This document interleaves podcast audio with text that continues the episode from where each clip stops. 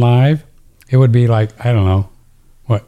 Who knows what that time? I can't even figure out what time it is. It's like, you guys, your world is so upside down for me, but I wouldn't figure out what it is. Yeah, so all the people down under, we always record. So, okay, you stay right there, and I'm just going to get things going here, and we're going to record. We're going to say Sam Bailey, Bailey, and then we're going to stream. Oh, no, we don't stream. We're just going to record. Oh, see, I almost did that. That's not good. And then we're recording. Hello. Okay, we're recording. And then we're going to put you. Look at this little slide we got of you. I think it's pretty cool. What do you think? You look great there, girl. Okay, let's do this thing. Here we go.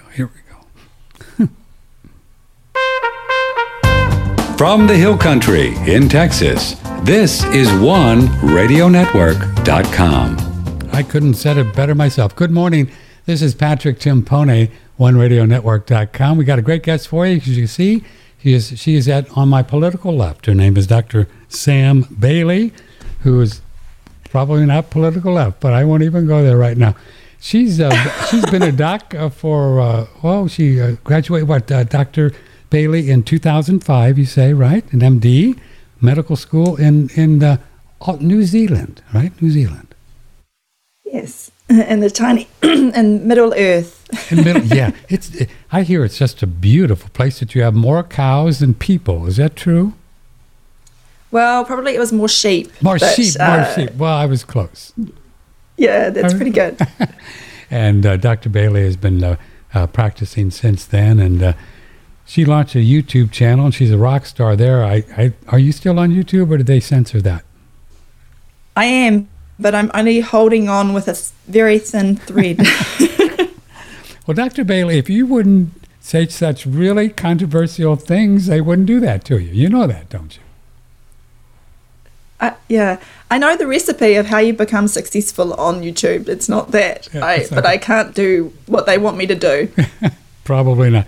Actually, Dr. Bailey has more hits than a lot of the teenage girls who have cats that look like Hitler. So she's big, you know, because she is a co-author of a book called Virus Mania.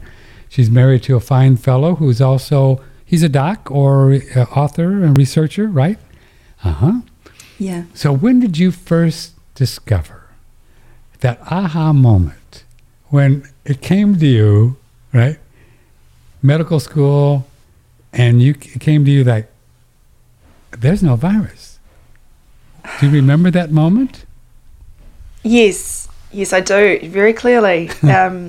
So this is a little bit of a story I'll tell you. No, we got all kinds of time. Don't worry about it. Take your time. Well, Patrick, so it started for me in 2020, like so many of us. I was completely asleep to everything before then, and I was making YouTube videos at that time. And everything was happening, you know, Italy was seeing all the images, people dropping down in Wuhan, and both Mark and I, my husband, we started doing our own research to try and understand it, because people would ask me on my show, on my channel, about do face masks work and that sort of thing, what's the evidence for social distancing. So I started researching it and making my own videos about it. Huh. And anyway, it was actually Mark, he's always got me into trouble early on, and he showed me an interview with Andy Kaufman, and in that he talked about how SARS-CoV-2 might not exist, and that was a big wall moment for me, and then shortly after Mark discovered Virus Mania, which is a book that I serendipitously got involved with. Again, I always think it's like the angels are helping you sometimes, but I'll talk to you about that in a minute. And so he would sit me down and he'd read me passages of Virus Mania, and he's like, Sam, you've got to read this book. And so I did, and it had this profound effect on me. So that was my true aha moment about the much bigger picture of what was happening in the world, the how corrupt Big Pharma was, because I'd done a lot of clinical trials. I'd worked for Big Pharma for years, seeing patients, and I had no idea. And then anyway, I started making my videos and the themes of Virus Mania because it had this impact on me.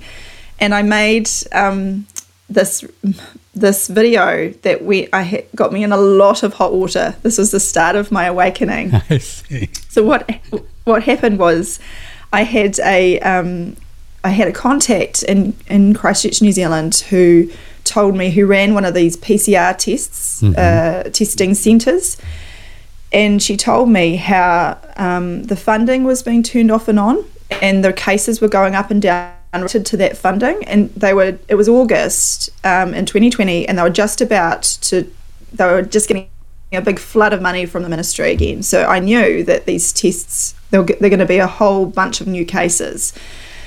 So I decided to make a video about it.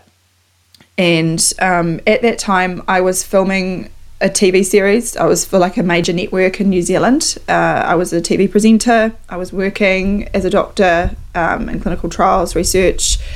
There was a Facebook meme that was made about me with this video from a political party. You know how these things, you're like, I don't even know who this party is. I don't understand why this is all happening now. It made no sense to me, but in retrospect, it made perfect sense that it was very coordinated.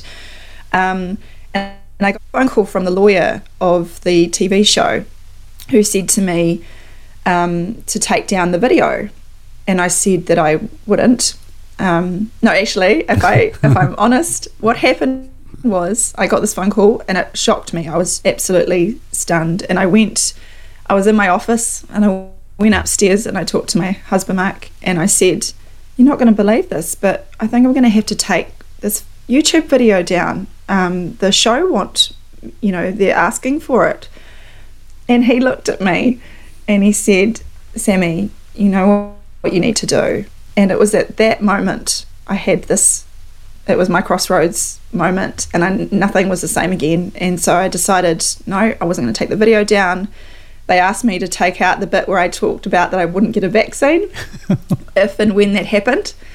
And then I went with it. And so I got sacked from that show. I lost a job that I'd had as a doctor for 12 years. Whoa. I had about 3 different smear articles, a fact-checking article.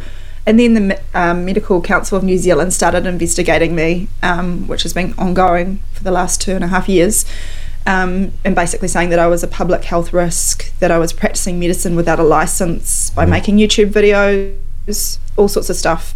And then what happened was that one of the authors from Virus Mania reached out to me. This was 2 weeks after this happened, and said, do you want to interview one of the authors? And I said, yes, this would be amazing. And we got on so well that I ended up coming on board and becoming one of the co-authors. So, you know, how does this work in life? Yeah, it's a God thing, girl, as you know. That's what happened, boy. Big G was, we need you. But how did you co-author a book that was already written? I'm kind of confused on that.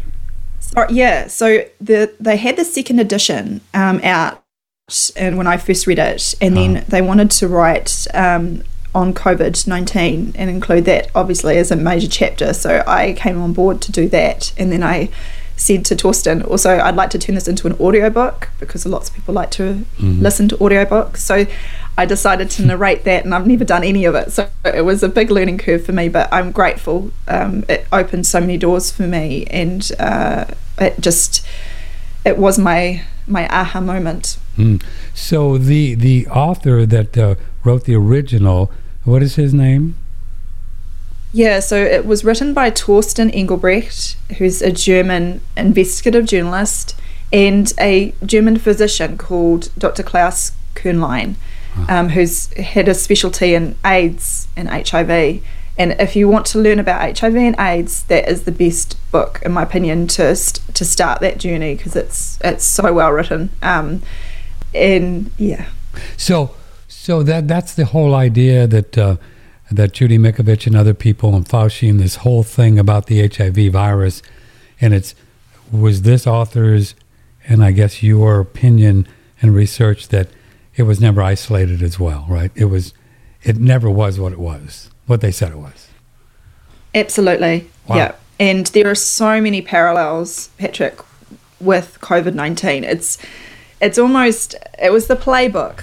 So reading Virus Mania for me is you understand how COVID-19 happened. That was not an accident, as I'm sure most of you, all of your listeners understand.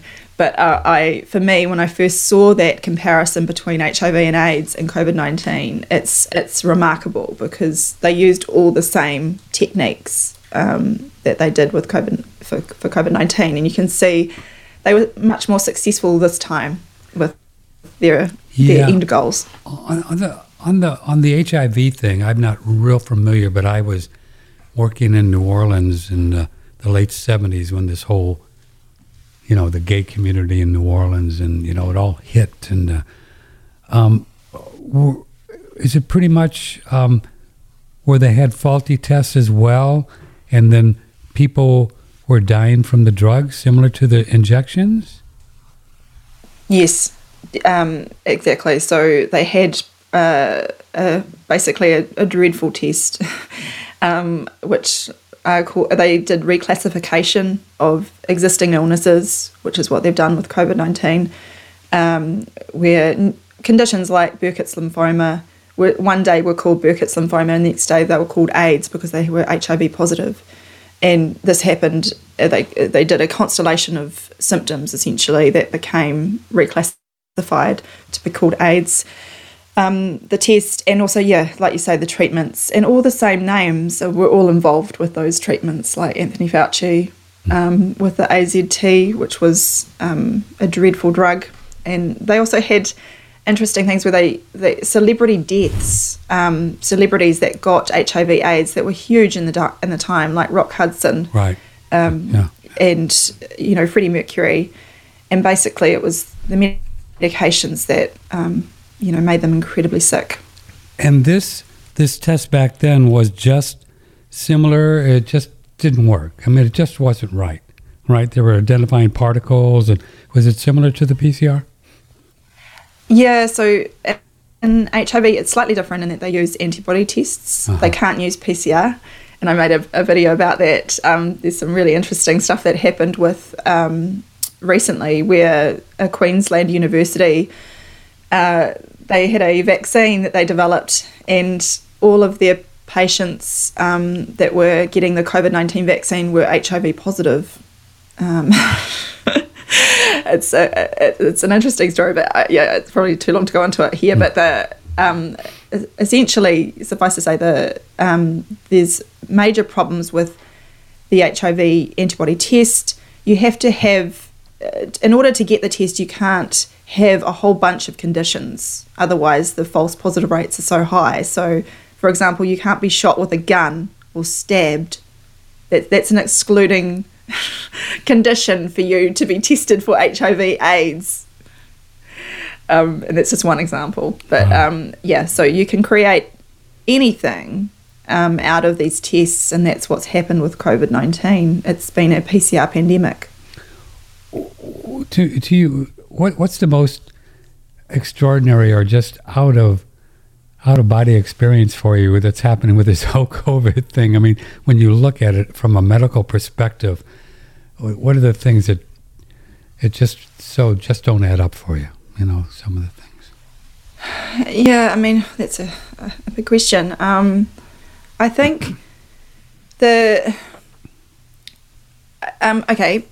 very beginning, this is what really struck me. So my hometown, we had this massive earthquake, right, in 11 years ago, and quite a few people died all of a sudden, and the hospitals were flooded with people that were sick. And I remember that happening at the time, and it was amazing because when there's this real sense, when there's really something actually happening, people just work together and you get on with it and you can't plan for these things. Mm-hmm. What I found really bizarre with this in 2020 was I'd go to these work meetings and I'd be planning about what's going to happen when there's this deluge of patients that come into the hospital. How are we going to deal with that? And I'm like, this isn't happening though. This isn't real. It hadn't happened yet and it's never happened.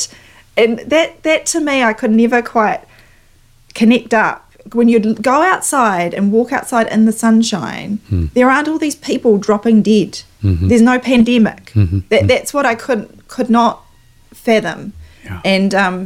And now we see that it was really a mass formation event of how you can trick really intelligent people en masse. Yeah. And as you know, back then we were seeing all kinds of reports and videos of hospitals that were empty, and people were doing these reports, and it was like, some kind of mass psychosis thing, huh? Was going on, and still is, I guess, to this day. Definitely, yeah. And I think Matthias Desmet has done an amazing job on showing the mass formation, the psychological reasons why this happens, because you can't understand it, because families, as you know, are being split up over this. Mm-hmm. It's especially the vaccine stuff, and you think, how did this didn't just happen? And it was a very orchestrated event, yes, and it took a long time for them to get the recipe right, all the ingredients. It appears so. Have you seen that just recently this fellow Fauci's out there saying, this thing is not over? Did you see that? They're coming out again with more mandates. That's what he said, we might have to do more mandates and masking. I know. Well, like you've been doing a fantastic job with Patrick, I think it's exposing the lies of virology.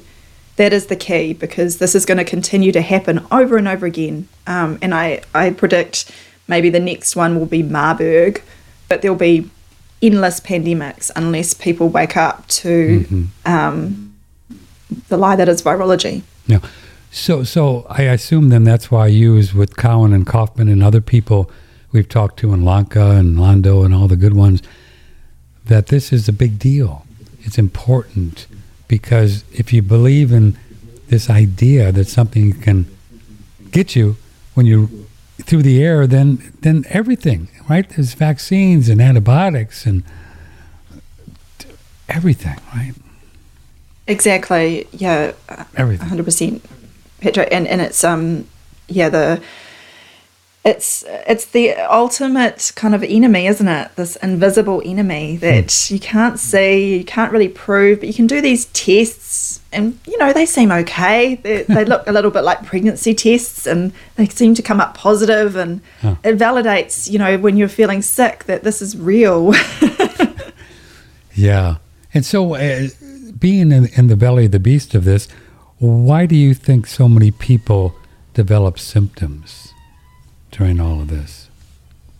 Yeah, I mean, that's the million-dollar question, isn't it? Why do people get sick? And I think you've had some amazing guests on your show that have gone into this very reason, as well. I don't think it's multifactorial why people get sick. I always like to say, I'm not trying to argue that people don't get sick. People say that you're denying illness or something. No, I believe that people get sick, but I think it's a combination. So COVID-19, I made a video about this, about why people get sick. One is you've got mass psychological torture really being put on people. You're isolating people, you're making them believe that they're going to die by being around and near other people, and I do believe there's a belief in getting sick. If you believe you're going to get sick, you do. There's the toxins. We've got so many toxins in our lives now that we've never been exposed to, and one I think that's big is EMF, that we've never had the levels that we're seeing today, but it's not all EMF. You've got people that have access to poor quality water. Their nutrition is the worst we've ever had. I mean, also with what happened with the pandemic, you were allowed to go to McDonald's and KFC, but you're not supposed to go outside into the sunshine, or you can't go to a gym, or you can't eat, get access to really good food.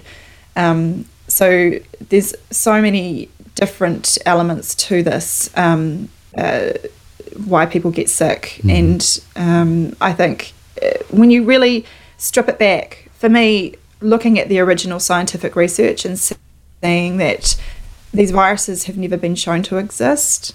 It's a powerful stuff, and even when I'm feeling unwell myself, you know, what's going on? You have to. I've been trained in germ theory. It was this. This was for me like a real rude awakening.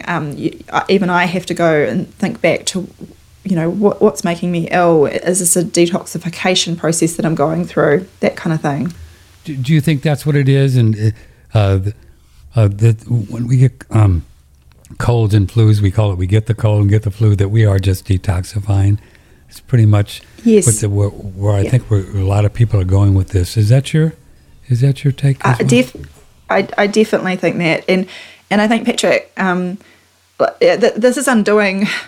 So at medical school, what you're taught is if you have a fever, that it's an infection until proven otherwise. Mm-hmm. And this is the problem, is like if you go to any doctor, they'll look at you sideways and go, well, you've had a fever, so clearly you've got an infection. Clearly there's a germ that's caused you to be sick. And I had to unlearn that and really see it from a detoxification, and I definitely believe that. Mm-hmm. And I believe in all the old adages that we were taught, you know, that your grandmother taught you, like starve of fever. The thing that people do wrong each time is that they feed themselves up. No, stop. Just starve that fever. Have lots of water. Load up on vitamin C. Mm-hmm. That kind of thing. Yeah, yeah. So the body is trying to burn something up, some kind of some damaged tissue, or we don't. Probably a lot of different reasons why the body heats up. Right? Yes, exactly. I don't. And there's, I mean, such interesting stuff that, say, people like Tom Cowan have talked about with the fourth phase of water and how that's so important in our bodies, and we don't. Mm-hmm.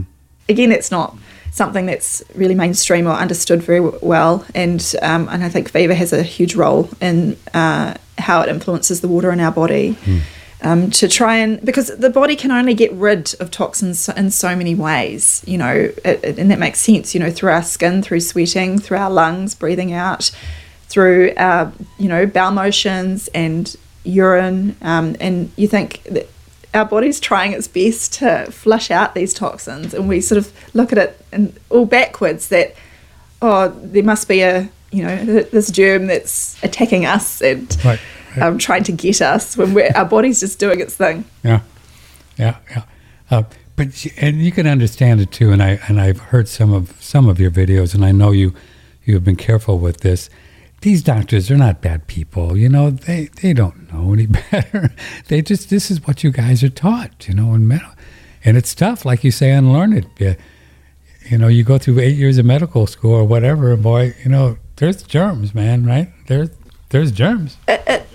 Definitely, I thank you for bringing that up, Patrick, because I think generally doctors are good people and nurses, and they're not trying to do this huge trick on everybody. You don't need everybody to be in on it for COVID-19 to have happened. Yes, that's a lie. But I do agree that that in general it's.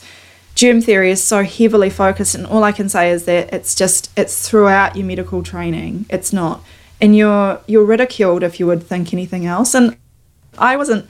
I don't want to pretend that I was awake when I wasn't. I fully believed in these things. I believed in vaccinations. I until I actually went back and looked at it myself, the research, and that's really what it comes down to, is that 99% of doctors.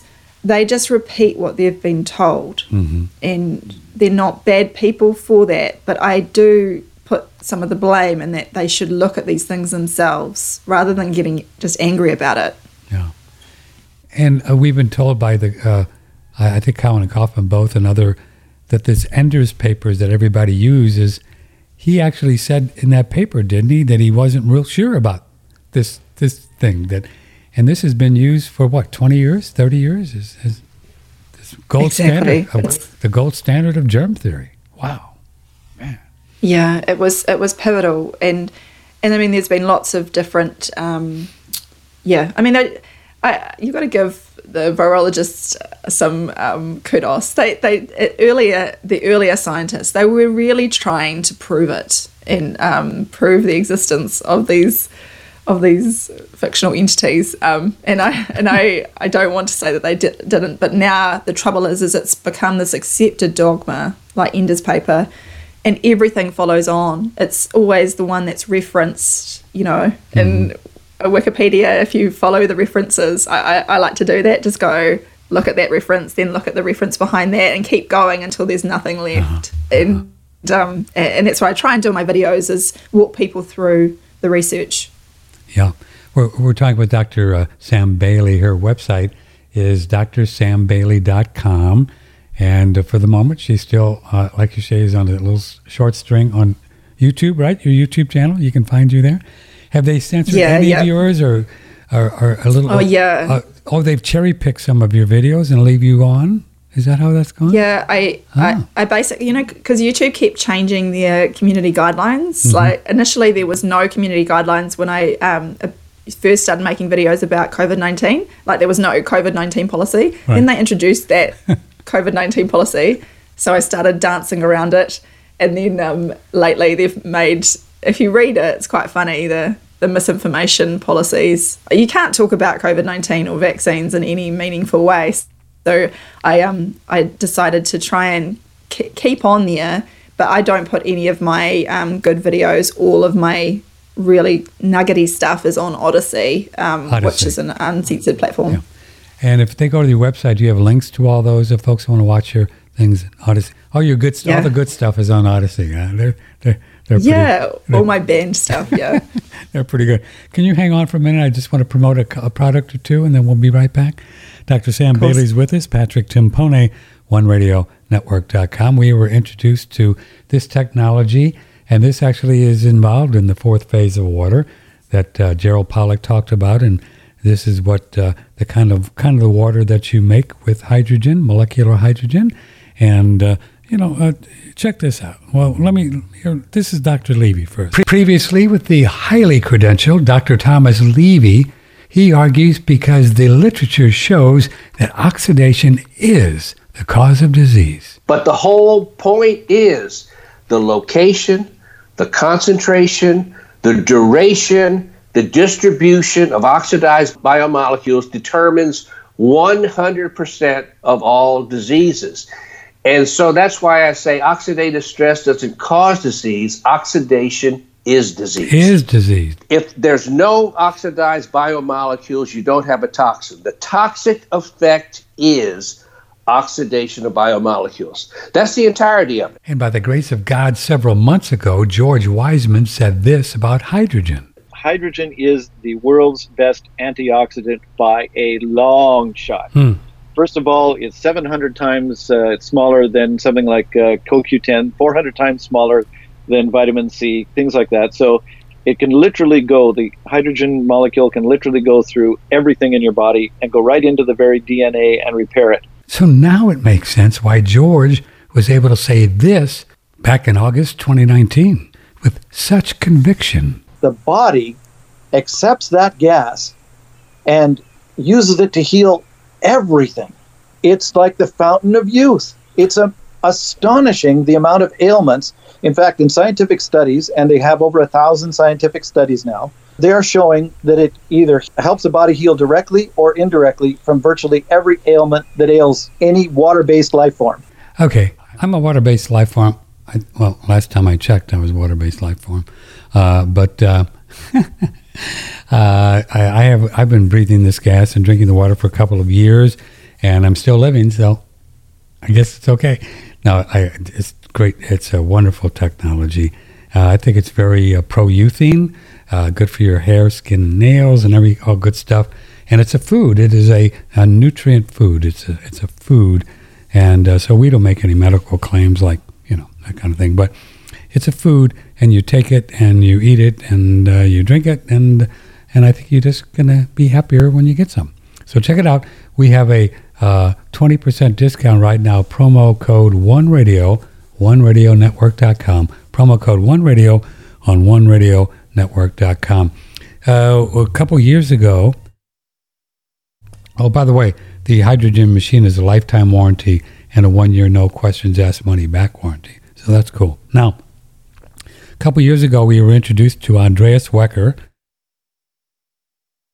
Andreas is a gold medal winner for Germany, and he figured out, you know how these Germans are, you know, they kind of make the best cars and everything, and he figured out how to squash seeds with very, very little energy, friction, and heat, because that's really the cause of oxidation of oils. And in our opinion, but nobody listens to me, but most oils are not good. I mean, most of them are just not good. I don't care, cold pressed, they're just not good. They're very dangerous, I think. Most oils, even at the hippie food store, cold press this, and folks, it just doesn't mean much of anything. But he has a system that he has created with incredibly low friction, low heat, and they've tested some of these oils, and there's no oxidation. And he has things like black cumin seed oil. Google that puppy, and that'll just float your boat. I don't care what you got going on. Take some black cumin seed oil, coriander seed oil, pumpkin seed oil, black sesame seed oil, hemp seed oil, coriander, and also a new one is milk thistle seed oil. And if you don't think Mr. Liver is going to like this, baby, check it out. Take some milk thistle seed oil, and it's really happy, really, really happy oil. So this is the only oil we recommend. You can go on our website, check it out.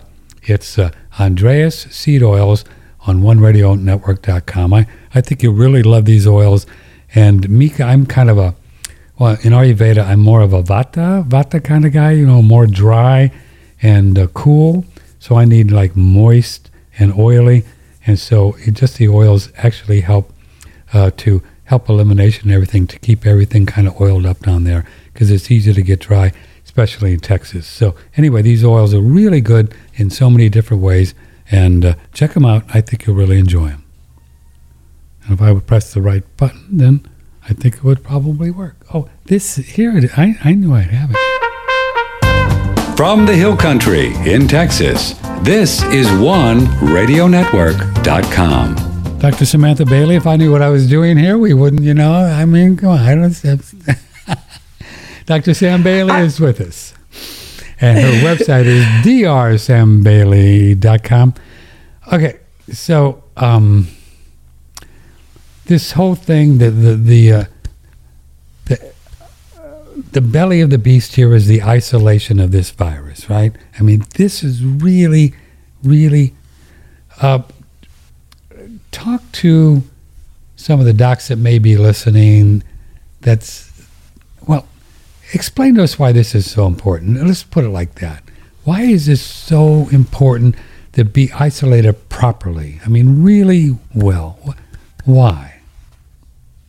Yeah, I think what it really comes down to, Patrick, is that what people think it means is different to what it actually means. And that's what I struggled with originally, because it takes a wee bit to understand these papers. They're like black boxes. You don't really get invited in, and it's not, you know, the easiest of things to read.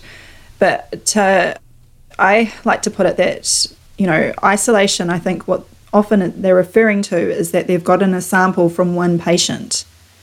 But isolation, my understanding of it is that you have to separate the virus from all the other junk in the sample, and they don't do that. It's just an analysis of a whole bunch of genetic material, and that's the problem, is we never know. Does like these pictures that they take, the electron micrograph images, is the particle, is that actually a virus? I've made videos on this too.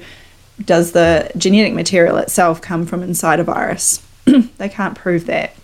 And then also, even if they do grab some pure genetic material, then you have to show that you can take that material and it can cause disease in someone. And again, that's not done. So many of the virology experiments, they're not scientifically done. They're not following the scientific method and doing control experiments. It's just so many problems. Do you think we catch anything from something floating in the air? No. Doesn't feel like it after listening to all you folks for the last 2 years. You know, boy, it just doesn't seem logical. I mean, can a virus even live floating around? But there is no virus. So, I mean, I don't even want him talking about it anymore. I'm going crazy. I mean, because is there? There's no viruses as we're being sold. As it's being sold. Yeah, I always say I've not seen the scientific evidence for the existence of viruses, of any virus. Mm-hmm. It's not to say that there's not genetic material that you can detect, but we don't, again, know the significance of that. I think people get confused because even when you look at things like bacteria, with PCR, you can measure the tiniest of fragments of bacteria in us. So, for example, Patrick, you might be breathing in and out, tuberculosis, mycobacterium, tuberculosis, but it doesn't mean that you have tuberculosis.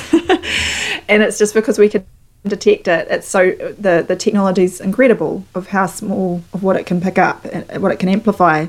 But often I think the bacteria, the microbes themselves that we definitely know exist, are there coincidentally. They're there to help us. They're there to clean up the mess, just like fungi do. When a tree falls in a forest, it goes and it gobbles it up so it can turn back into life again. And that's why microbes are here. They're here to help us.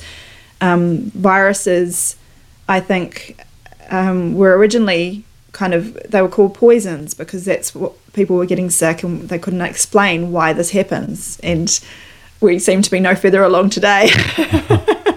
So even bacteria, can I assume then the way I'm hearing you're speaking, that bacteria are just microbes in the body and they're there to clean up the mess that we've made with our thoughts and our toxins or EMFs or who knows what else things we're doing to ourselves. Yeah, they're part of the detoxification for sure. And we know in experiments when they've taken newborn cows and they've delivered them by caesarean section under sterile conditions, feed them sterile food. I don't even know how you do that, but they've done that and in experiments, and none of the calves, none of the baby cows survive. So we need microbes to live.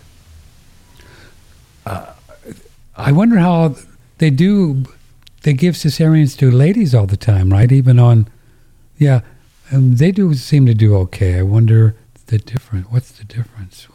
The difference is that you're not birthing a child like under a cesarean, under sterile conditions. So it's, if you close everything off, if you only have a sterile environment, any human living animal organism can only survive for a few days at best without bacteria and microbes. Yeah. Did it take you? How did you come about knowing that these injections were dangerous? I mean, and did you ever think you were going to get this thing at the very beginning, or? Yeah, my process when I really look back on it of what happened was initially I thought that SARS-CoV-2 was real, but that it wasn't that lethal, that it seemed to be just similar to the flu. And then I realised that I don't think SARS-CoV-2 exists. And then my next step was I don't think any of these viruses exist. So, and along with that went this journey of about vaccines, because again I'd never looked into it, and confessions of a doctor, I'd never looked into it until 2020, and when I did, it shocked me. But when I first made a video and said I wouldn't take it, my reasons then was because there was no long-term data, and you couldn't literally have long-term data. It's impossible. And having come from working within clinical trials, I knew that. Well, I thought that it was going to take much longer than they did because I'd never seen a drug turn around that fast and then when you really dig down and you realise actually they had it ready to go before the pandemic was even, come about. Yeah. So I think but now my reasons are different, and we made a video with a New Zealand scientist who looked at the vaccine under the microscope. He's an emulsion specialist, which are basically what vaccines are. They're types of emulsions, it was supposed to be. And he compared it to things like the MMR vaccine, flu vaccine, and it's very, very troubling to see what's in these things. And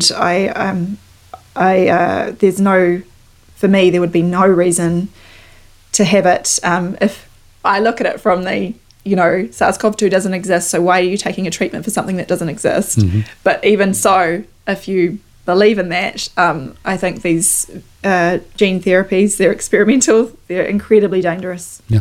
Could the same thing be said for vaccines for measles, mumps? Same thing? Yeah, well, there's been shown no existence of the measles virus, as Stephan Lanka thankfully did some amazing work early on before I was awake. There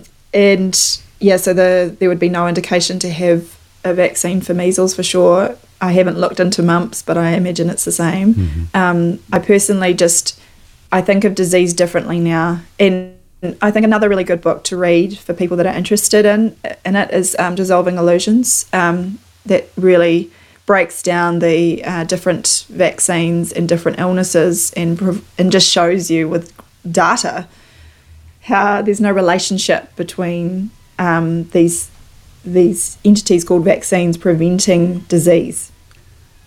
So at the end of when we look back on this from another life or something, then we'll see that the whole vaccine thing was just made up from the beginning.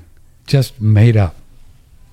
Yeah. Wow. And it's shocking. Yeah. But you have to confront this stuff, otherwise you're... Just keep doing it, right? You can make yourself sick. Yeah, just keep doing it. We'll just keep coming up with more vaccines.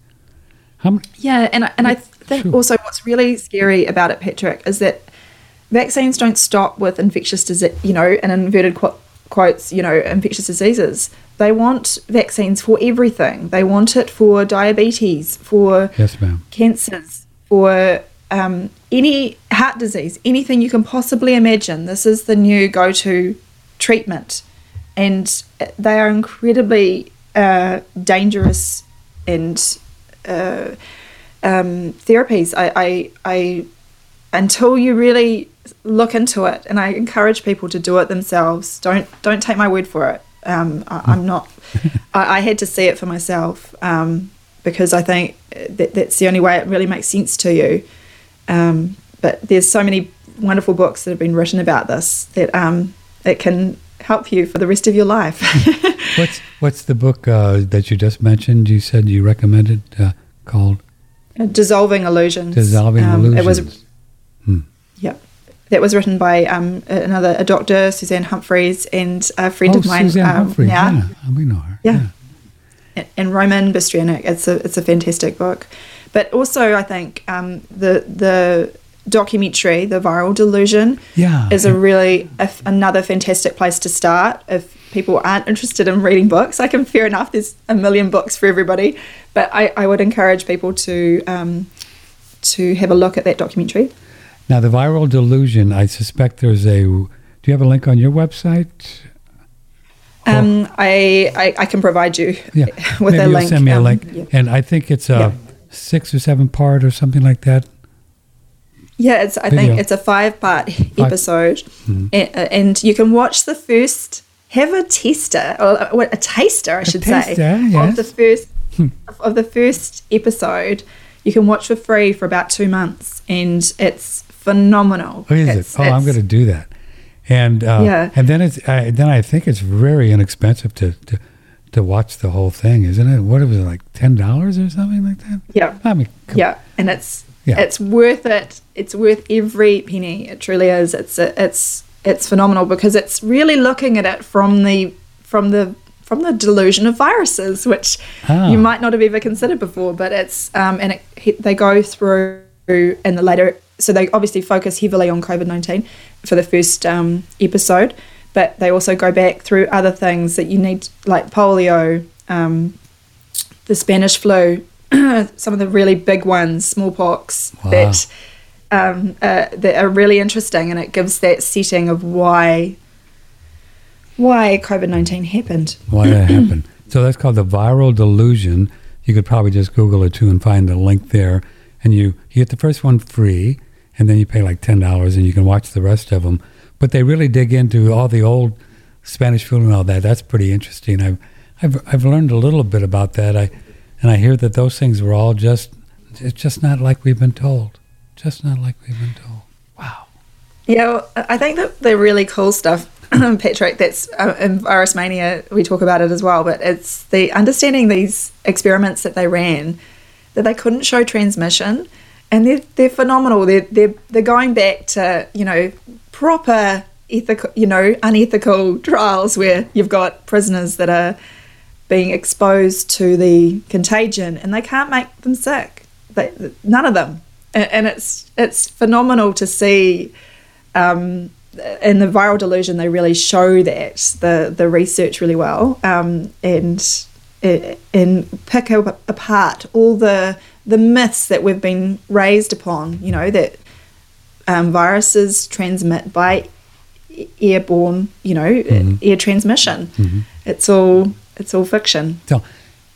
So they actually, I've read and heard, and so they get into it on this video that they actually try to infect people like prisoners or whatever with snot and mucus or whatever, and it just didn't work. Wow. Yeah, it's incredible. They took blood samples. They tried to, injected it into healthy people. They, like you say, they took nasal swabs, samples. They got them to cough in their face, 5 times. They did it properly. It was impressive. And it just didn't get sick. So what do you make? Zero. And I get this a lot too when I talk to people about it. What do you make of intuitively of how it happens then when all families were getting COVID at the same time, right? They said, well, no, wait a minute. We all got it because we were all sick. That comes up a lot. Yeah. What happens, do you think? I know, I think we've been conditioned. This is like propaganda that we've been, exposed to for our whole lives. And people don't understand with germ theory in particular that that's something that we've all been raised with. So to us, it makes sense. But you think, when you really think about it, it's ridiculous that a family is exposed to all sorts of similar conditions. For example, the same, financial stress mm-hmm. of, the same foods, the same water, the same, it's infinite. There are probably things we don't even understand that families are exposed to in clusters. And clustering is bogus. Just, let me just put it out there. What do you mean clustering? Clustering what by? Clustering is this idea that you find a cluster of people that are sick together, and that it's caused by a virus usually. So that's how they find any kind of infectious disease outbreak. So when there's a measles outbreak, they'll say, we found a cluster in Auckland or something. Mm-hmm. And this concept is just, it is so stupid. I can't put it any other way. That's right. It doesn't make sense that, but this is what they try to do, to say these people in this church, that they all got sick together because there was a virus. And no, often it's there's lots of other reasons why people get sick. Mm-hmm. And two, if we get into the whole exosome thing and energetically in a family, there's no reason to believe spiritually or whatever it is that, well, mom and dad are getting sick, I think I'll just do too, because, everybody's getting sick. And why not? I mean, it's a good time to get sick. I mean, right? That could happen spiritually. I mean, come on. It could. Definitely. Yeah. I mean, as you know, women hanging together, menstruating, start sometimes get in the same cycle. I mean, how do you explain that? That kind of stuff. Yeah. Yeah. And I think, again, there are forces at play, for example, with I was reading a really good book recently, The Invisible Rainbow by Arthur Furstenberg. You know that one, yeah. And, and it was this idea about, I think it was guinea pigs or hamsters, guinea pigs maybe, and that you can make them hibernate by exposing them to the same electromagnetic fields. Whoa. Like that's the defining, it's nothing to do with the drop in temperature, with the change in light, but you can do it with the electromagnetic fields. And that to me is very interesting, because you think, well, how many of these forces we're not testing for, we're not measuring, we don't really understand, are actually impacting on us. Yeah. Some people conjecture that the Wuhan was heavily 5G, and that area in Italy too. Remember when that all came out in Italy? We have no idea what these electromagnetic fields are doing. I mean, we just don't know, do we? We don't know.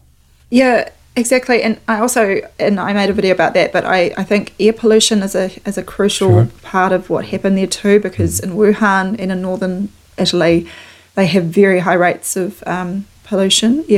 So it's, I think there's all sorts of factors at play, and it's the simplistic model that humans like to put on science, that it's one thing. And I remember it because I worked as a family doctor for a while. You know, when you'd see a patient, they'd come into you and they'd be sick and you didn't have an explanation. You go down the list and the very bottom is virus. And I could sell that to anybody and I'd believe it and say, I think what you've got is a viral illness. Got a virus, right. and it's sad, because I genuinely believed that. Sure. But it's this it's this easy way to get people out of your room and onto the next patient, and them saying, oh yeah, it must be a virus, that's why I'm sick. And the worst part is the treatments are all the same anyway. Like, people are fixated on the cause, and yet the cause is fictional, and then the treatments they can't help you with anyway. And what's the one that started about 20 years ago, autoimmune? That's a good one, right? That's a good one. Tell folks what autoimmune is from a doctor's perspective. Did they teach you that in medical school, autoimmune? Yeah, so autoimmune conditions are supposed to affect a whole host of different, cause a whole constellation of symptoms, and it's essentially the body's immune system attacking itself, is what you're taught in medical school, and you can measure antibodies for these things. I hate to be fair now to Patrick, I don't like using these terms like immune system. It's really hard to untrain yourself, because these words have implications that they mean defense, that there's something trying to get you. Yes. It's this kind of sense of war or something. And I'm trying, I try really hard not to use these terms that you've been kind of trained up in. Yeah. Even the last 20 or 30 years of me doing talk shows with natural health, I mean, the whole immune system idea is falling apart, right? It just isn't what we thought it was. And I like what you've just said, and I really haven't thought about it like that, is if you think that you have to have some strong defense, that means that somebody's is out to get you, right? Somebody's out to get you. And that's what they do in the military. Exactly. Right. And it is all these terms that are they're just awash in medicine. It's the ideas that essentially propaganda that's come through from Big Pharma. I didn't realise it. It's awful, but all these terms, all these slogans that have come directly from Big Pharma. For example, safe and effective. Safe and effective. That is a Big Pharma slogan, and it's just, and we all use it. And I'm ashamed, because you think, how did I get suckered into it? But once you see it, you can't unsee it, and that's the miracle of this, is that I think we are living in this amazing time right now where we are seeing people wake up en masse, and I'm grateful for it, because I think it's, for me personally, it was a spiritual awakening as well. I found this whole journey brought me back closer to God, I'm grateful for that. Yeah, too. Yeah, I can tell you how many people over the years, Dr. Bailey, that went through a thing called cancer, which I'm not even sure what that is anymore, and they said it was the best thing that ever happened to me. the best thing that ever happened to me. You get me crying here because, you know, they just wake up, you know, and they figured out that, you know, they somehow created it. So do you think there's anything such as like where we'd want to go in and kill parasites even or fungus now? I mean, even that, or is that going to all fall apart too?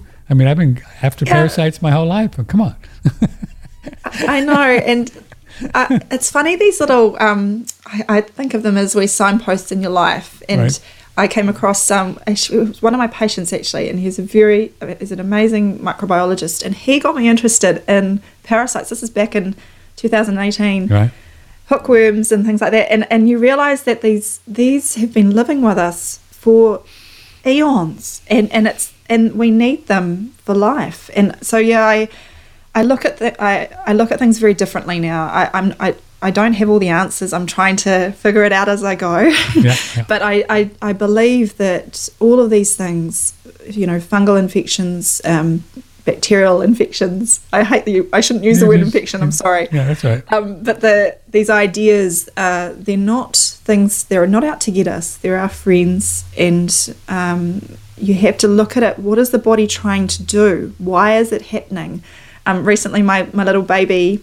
I've got a wee 7-month-old little boy, and he had cradle cap, and I used to. You know, we're taught that it's this fungal infection and you need to treat it with these antifungals. And I thought, actually, what is the body trying to do? It's there's a reason for it. And instead of looking at it like it's trying to attack this wee baby, it's actually trying to help clean things up. And it's amazing how it's just a different way of thinking. I got goosebumps when you said that. It's so different, isn't it? It's just like, okay, well, I'm sure it's itchy and you don't like the way it looks, but the body's trying to do something. Something good, isn't it? It just is. Yeah. It just is. Just let nature be. It's what? Let nature. Just let nature be. Nature be and help us. Yeah, yeah. You think so? So are you going to let your little one like run out in the dirt and stuff like that? You think that's a good idea? Absolutely. You can bet I'm going to be the first one in the pool with. He's going. I'm letting him do. He's my first son. I've got 2 other sons as well, and. My youngest is he's not been vaccinated, and this is a new thing for me, and I feel it's a really positive, a really good step, and you try and stop that mum guilt of mother guilt of because I vaccinated my other children, but no, it's okay. Hopefully they'll be fine. Did you or do they have this whole plan for vaccinations in New Zealand as we do here? I mean, it's a huge. They want to give kids, right? What's the number these days they want to give them? A lot big. Well, they're trying. So already it's now from 5-year-olds up that can get it. They're trying to drop it to 6-monthers, and I mean it's disgusting. But you can only. I sort of. You feel that weight of the world of trying to help people not do that, but at the same time you can't stop everybody. No. And we just lead by example. We don't go along with any of it, and that's I feel the best things that we can do is, you know, not doing any of the requirements. Yeah, I have a natural vet here. He's in India now, but a really cool guy, and I got a little puppy about 6, 7, 8 years ago, and she had these little baby puppy vaccines that they give them, you know, and before I got them, and yeah, she had the itches for 2 or 3 years before, and he said, well, she's got to ditch these vaccines, you know, once she detoxes these vaccines, she'll be fine. And she grew out of it. She just grew out of it, you know. So the whole thing, same thing's going on with animals, you know that, right? Same thing. I know. The same thing. Yeah. Billions of dollars filling these animals up with these things. No, it's just I'm interesting. I made a video on the fertility stuff with vaccines because I was interested the anti-fertility vaccines because, you know, there's a lot of all this research came out of animals, and I didn't realize it. You know, they've been doing these tests on animals for a long time. What do you? I don't understand anti-fertility. So, vaccines, the concept of population control This has been, tested and used in vaccines for much longer than we're kind of aware of. Mm-hmm. And one of the interesting things, it's dreadful what happened in Tanzania. They laced the tetanus vaccine with BCG hormone, and it caused millions of young girls to be sterile. And the interesting, sorry, I shouldn't use that word, but the thing that happened with it that really caught my attention was that in order for it to work, they had to have at least 5 lots of this vaccine. And again, why are we having all these boosters? Why do we need all of them if they supposedly work on their own terms? And part of it, I am concerned because of, you can see historically what they've done with vaccines to try and make people sterile, and they did it in horses. This was the original research was in horses. Is you had to have so many of these vaccines, and then you could make a horse permanently sterile. Wow, it's just strange, planet Earth, isn't it? That there are forces that really think there's too many people. There just is. I mean, it is what it is. It's just stupid, but it is what it is.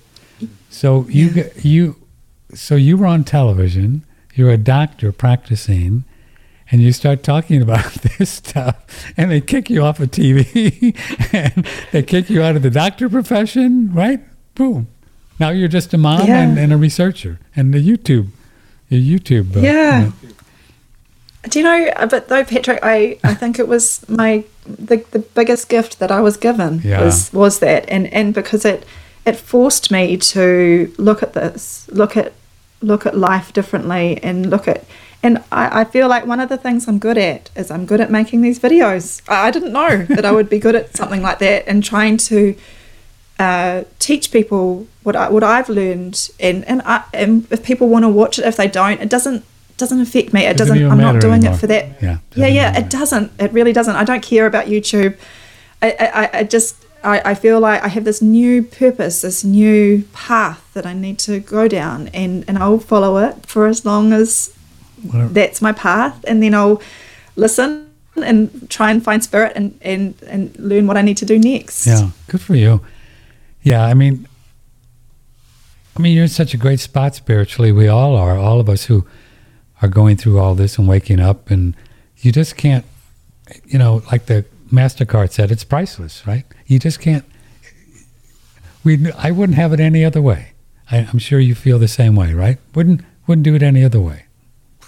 Definitely. Yeah. I mean, Patrick, when did I get the amazing moment of being able to talk to you? Oh. It's I think the people that have come into my life now, I'm so grateful, and I think, look at what you're up to. You're talking to some of the great minds all over the world, and sharing that knowledge with people, and I just think it's kind of fun. It's really good. Cool life. I think it's pretty cool too. And look at you, you're so blessed too to have a partner that's in there with you, right, the whole way. Man, that must be really fun for you guys. I'm really blessed. I really am. We are like soulmates in the true sense of the word, and we've always been very close, and he's extremely behind what I do. And it's funny because we met a filmmaker earlier this year, and because he met Mark, and he said, why are you not speaking out? Why are you not in front of the camera? And Mark didn't want to. He's amazing in his own. He's very gifted at debating and things like that, And he said, I don't want to take it away from Sam. And he's like, no, this is all backwards. You need to be there. You're there behind her. You're with her.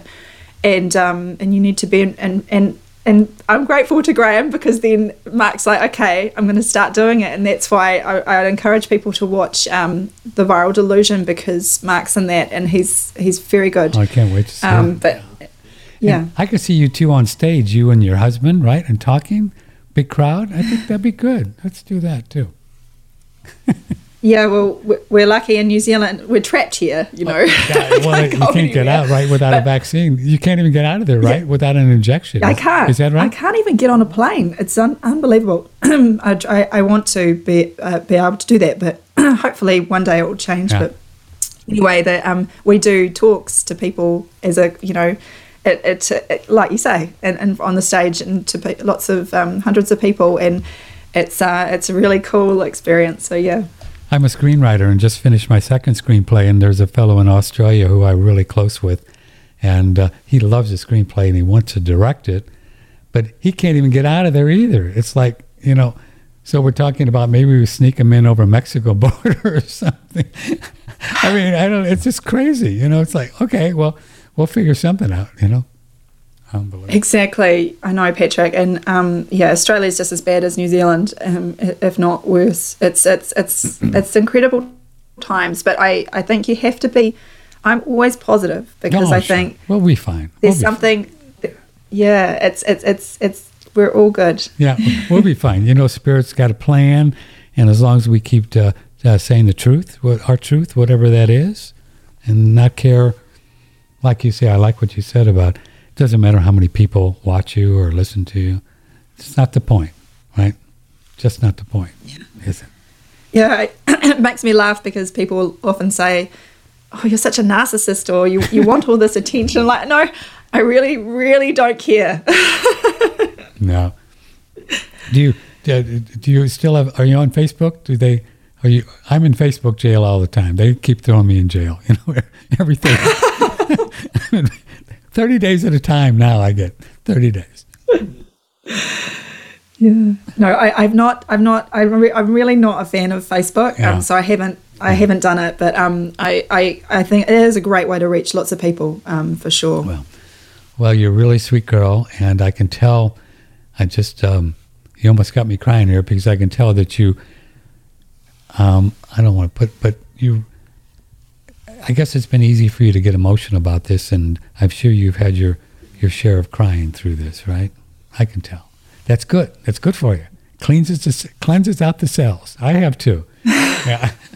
I was going through, you know, I'll start crying just thinking about it. I was going through like some of the food stores a year ago and seeing people in masks, you know, and just toddling along, barely making it. I'd start crying, you know. I look at these people. I say, "What are you doing? God love you, you know. What are you doing? Yeah, just throw it away, will you? Oh my God!" But it's really hard. I know. I had one of those moments for me, Patrick, was when I went to the supermarket for the first time when we were in lockdowns. Yeah, and I'd read. I've got it on my bookshelf. You know, the Gulag Archipelago by Solzhenitsyn, I can never say his name. Solzhenitsyn. And yes, mm-hmm. and it that's what it all it spoke to me was this is how these things happen. This is how I always wondered how do you get these events like Nazi Germany or Soviet Russia, and I realised that this is how it happens. And to see people just walking into their cages. That's what really upset me, and I came home from the supermarket and I cried. And I remember Mark saying to me, "Why are you so upset?" And I said, "Because I've seen how this happens. I've seen it now, and I know what you mean. You have those moments, but then you also have the positive moments. And I have people now coming up to me on the street, you know, in the supermarket, saying they've watched one of my videos, and they'll be crying and saying, "You helped me," and I think, wow. I've never done anything in my life like this, that it has such an impact on people. And so I'm grateful for that through all of what we've been through. You know, I really believe that, Dr. Bailey, that I don't know, somehow we're able to, you know, with all our silly stuff that we do, our research, or just because we care is to help one person, you know, that's good. It's very important, right? The amount, the number. Doesn't matter. Dr. Sam Bailey, Patrick Timpone, OneRadioNetwork.com. Tomorrow we're going to talk with Fred Dashevsky. Sorry about that. I think your internet just popped off or something like that. Yeah. Yes. I'm sorry. That was it never normally happens. I have fibre, and so I'm the one that normally has a better connection. So sorry. Oh, that's okay. So, so your internet just popped off? Must have. Yes. Sorry about that. That's the New Zealand way. Oh, it's the New Zealand way. Oh, I see. So yeah, so we're about to wrap up, but I just wanted to kind of get a sense of what you're doing now. So your family, husband, and you're going to be doing more videos. That's really your dream now. That's where you think you want to reach out and touch people this way, right? Yeah. I'm also writing another. I'm going to write another book. I'm writing a book, and so that's a part. I enjoy that. But yeah, I think I feel like I'm just following what I'm good at, and I think at the moment I'm just good at making these videos, and I'm just interested in following that path. And luckily, I've had all these new opportunities. For example, like fronting documentaries. I've been approached really recently about doing a documentary based in Mexico. So I'll see. And that's why I was looking into plane trips of how I could even get to Mexico. What does the documentary maker want to do in Mexico about the COVID, about virus things? No. Yeah, it's about viruses. It's interesting. It's called Life Not Panic. Whoa. They want to try and do an experiment. Like to show the contagion myth. Oh. And it's very, very early days. You're the first to know about this. So, but we're just working through some of those details. And yeah, so I'm not. Yeah, I don't really have a big plan, Patrick. No, I just go with the flow. So I guess you're just going to swim to Mexico. You know, you just may have to take a boat or something. Oh yeah. Well, you're a delight to talk to, and it's just such an honor to talk to you. And great work, drsambailey.com. And so the book, let's just go over some of the things. The book you co-wrote is Virus Mania, right? And your husband is in the video, The Viral Delusion. And you'll send me a link, right? And we'll put that on our show page so folks can click on that. I'm going to watch some of that tonight, I think. I'll get some popcorn. Organic, of course, with coconut oil and real butter, and that'll be good. And I'll watch some of that. And then you take care of yourself and come visit us sometime. You know, bring the kids. We'll have a good time. Come to Texas. Oh, I would. Do you know that would be a dream of mine? I will take you up on that, Patrick. Okay, you can't make these kind of offers without. We'll find a spot for the family, and yep, it's a great spot, Texas. And Texas, I mean, you know. We got a lot of freedom things going on here. You know that in Texas, right? Yeah, Texas looks amazing, and Florida as well. Florida and Texas, yeah. I think we're going to probably kind of separate from the union at some point. I do. I think that's awesome. That's what we're going to do, because these people are crazy, right? I mean, they're not going to change, right? There's no way. I mean, I'm the most positive guy in the world, Dr. Bailey, but they're not changing. You know, they're just not going to. So we're just going to leave, Okay. You guys just do what you want, and we'll see you. You know, we'll see you later. I love that. Honestly, it speaks to me so deeply. Yeah. I want to see it happen. I'm like, please make that happen because you should. I really think it's going to, because you don't have to have any guns. You don't have to have any violence. You don't have to do anything. Just leave. Just like Nancy Reagan say, just say no. Thanks, we're good. You guys just carry on, because guys are crazy. You dudes are crazy, man. We don't want to play anymore. Like, what else are you going to do with these people? You know, what else are you going to do? You vote another one in and they just change, you know. They just change, and they get all do the same thing. I think that's where we're going. I do. I think that's where we're going. Yeah. Well, I'll tell you what. If that happens, I'm coming. Okay, well, you can. I'm moving to Texas. You can just move to Texas.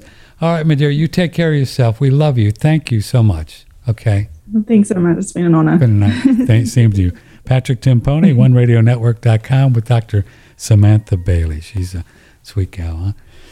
Well, yeah, we're just going to leave. We're just going to just moveon.org and do something else. Okay, we will see you tomorrow with Fred Jashevsky and the Real World of Money. And that'll be tomorrow, 10 o'clock, right here on OneRadioNetwork.com. So you take care of yourself, and thanks for joining us. It's been an honor, and may the blessings be.